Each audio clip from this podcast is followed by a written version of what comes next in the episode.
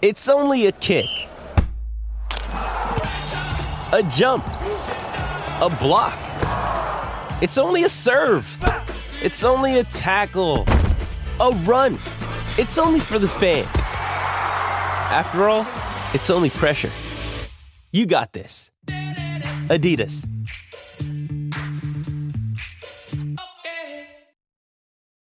This episode is brought to you by Hyperice, the leader in advanced warm up and recovery technology. They have tons of innovative products, like Venom heated wearables to help soothe sore back muscles, Normatec compression boots to speed up recovery and increase circulation, and Hypervolt massage guns to improve mobility. Loved by athletes like Naomi Osaka and Erling Haaland. Try them yourself. Get 10% off your order with the code MOVE at hyperice.com. This is Optimal Living Daily, episode 300 on suffering and surfing by Dr. Chris Patti of Appalachian State University with oldpodcast.com. And I'm Justin Malik. Welcome to the 300th episode of OLD. So crazy. We're 65 days away from a year of this podcast. I really can't believe it. And just over 100 episodes ago, I featured a post from my friend since fifth grade, Dr. Chris Patti. He had a post, or an email really, about losing a loved one, so I read that in episode 99. It was written as a helpful letter in response to the loss of a dog, not my dog, but then I lost my cat shortly after that, and so his letter was really applicable to me too. And for the 300th episode, I wanted to do something a little different, and he was kind enough to share some more of his thoughts with us, so I'm happy about that. And besides being a best friend of mine for almost 25 years, he's an assistant professor in the Department of Communication at Appalachian State. And I just caught up with him in the last few hours and had a long conversation, catching up with what's going on in our lives and around our lives, really. Good stuff. And I'm going to jump right into the post and start optimizing your life. On Suffering and Surfing by Dr. Chris Patti of Appalachian State University with oldpodcast.com. One thing I know for sure there is a lot in life we can't control. When I was 14, my dad died of cancer. He was only 39 at the time, and he was one of the most alive, enlightened, and passionate people you could imagine. He was a mix of Indiana Jones and Clark Griswold. I've spent the last 19 years of my life learning to live with his loss, and I've dedicated my life and career to understanding the suffering that is inherent to human life. That's what initially brought me to Buddhist and existential philosophy, and I now consider myself an agnostic Buddhist. The first of the Four Noble Truths of Buddhism is that life entails suffering. The second is that the cause of suffering has to do with how we think about ourselves and the world around us. To me, a perspective that acknowledges the suffering that we all have, whether we're the most privileged or disadvantaged person out there, is one that embraces a radically honest approach to life. Everything falls apart. Even the seemingly eternal sun at the center of our solar system will one day, many millions of years in the future, explode into a red giant and swallow up the earth before collapsing into a white dwarf and eventually burning out. It boggles the mind. Does this sound like a bummer? In my quest to deal with my own and others' suffering, I've learned that our culture teaches us to avoid discomfort at all cost. We find all manner of ways to run from it. We consume substances or material possessions or media or whatever in order to temporarily evade, push away, hide from, distract ourselves from, and dull the acuteness of our pain.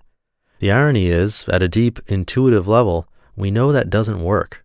The suffering comes back, often in a subtler and more powerful form.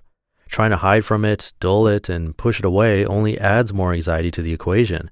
Again, bummer, right? The funny thing is, in practicing going towards suffering and holding it in awareness, as Buddhist nun Pema Chodron or Buddhist monk Thich Nhat Hanh teaches, we can actually find a deeper peace with and appreciation of the world and our lives and relationships just as they are, and all their ephemeral, tragicomic beauty.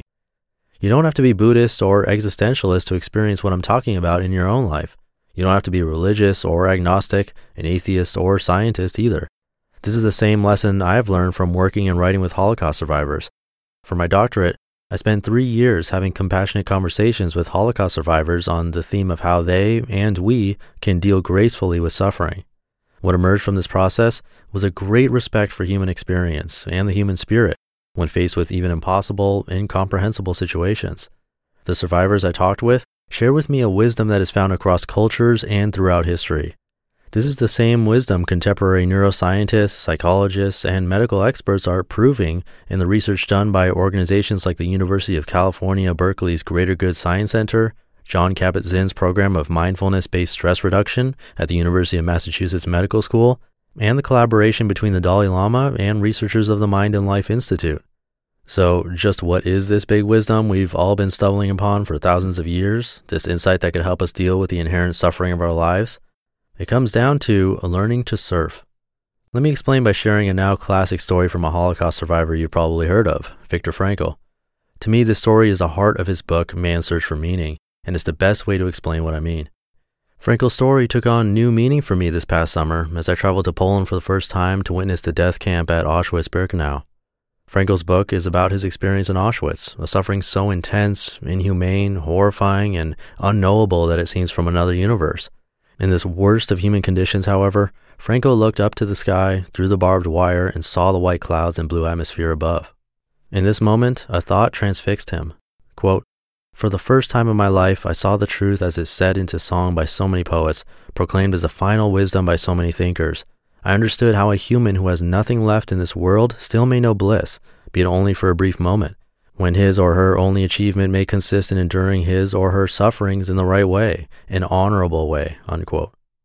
This is a moment I come back to again and again in the classes I teach. If Frankl could come to this realization even in the worst of human situations, maybe you and I can come to it in the difficulties of our everyday lives.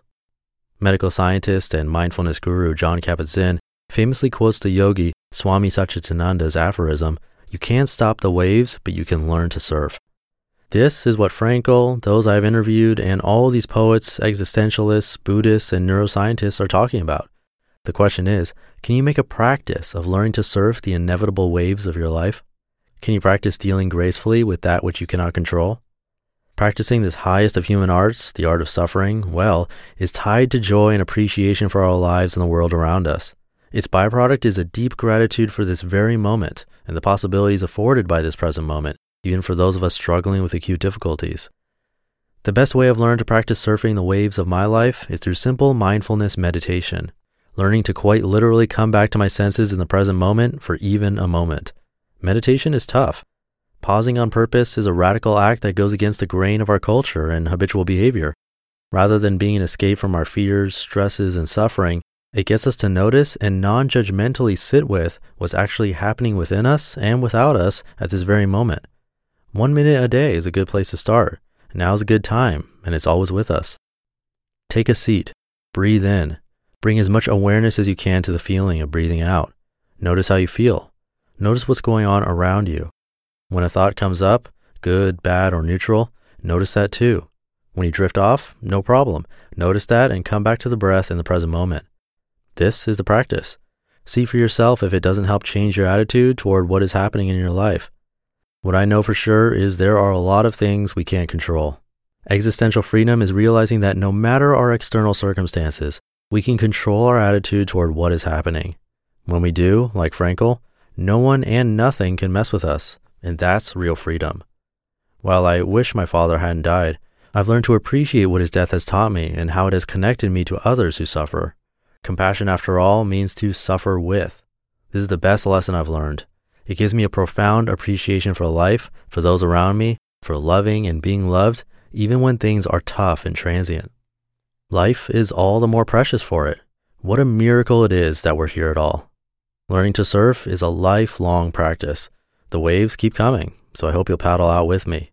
All it takes is the intention to do so, and it's a beautiful way to live.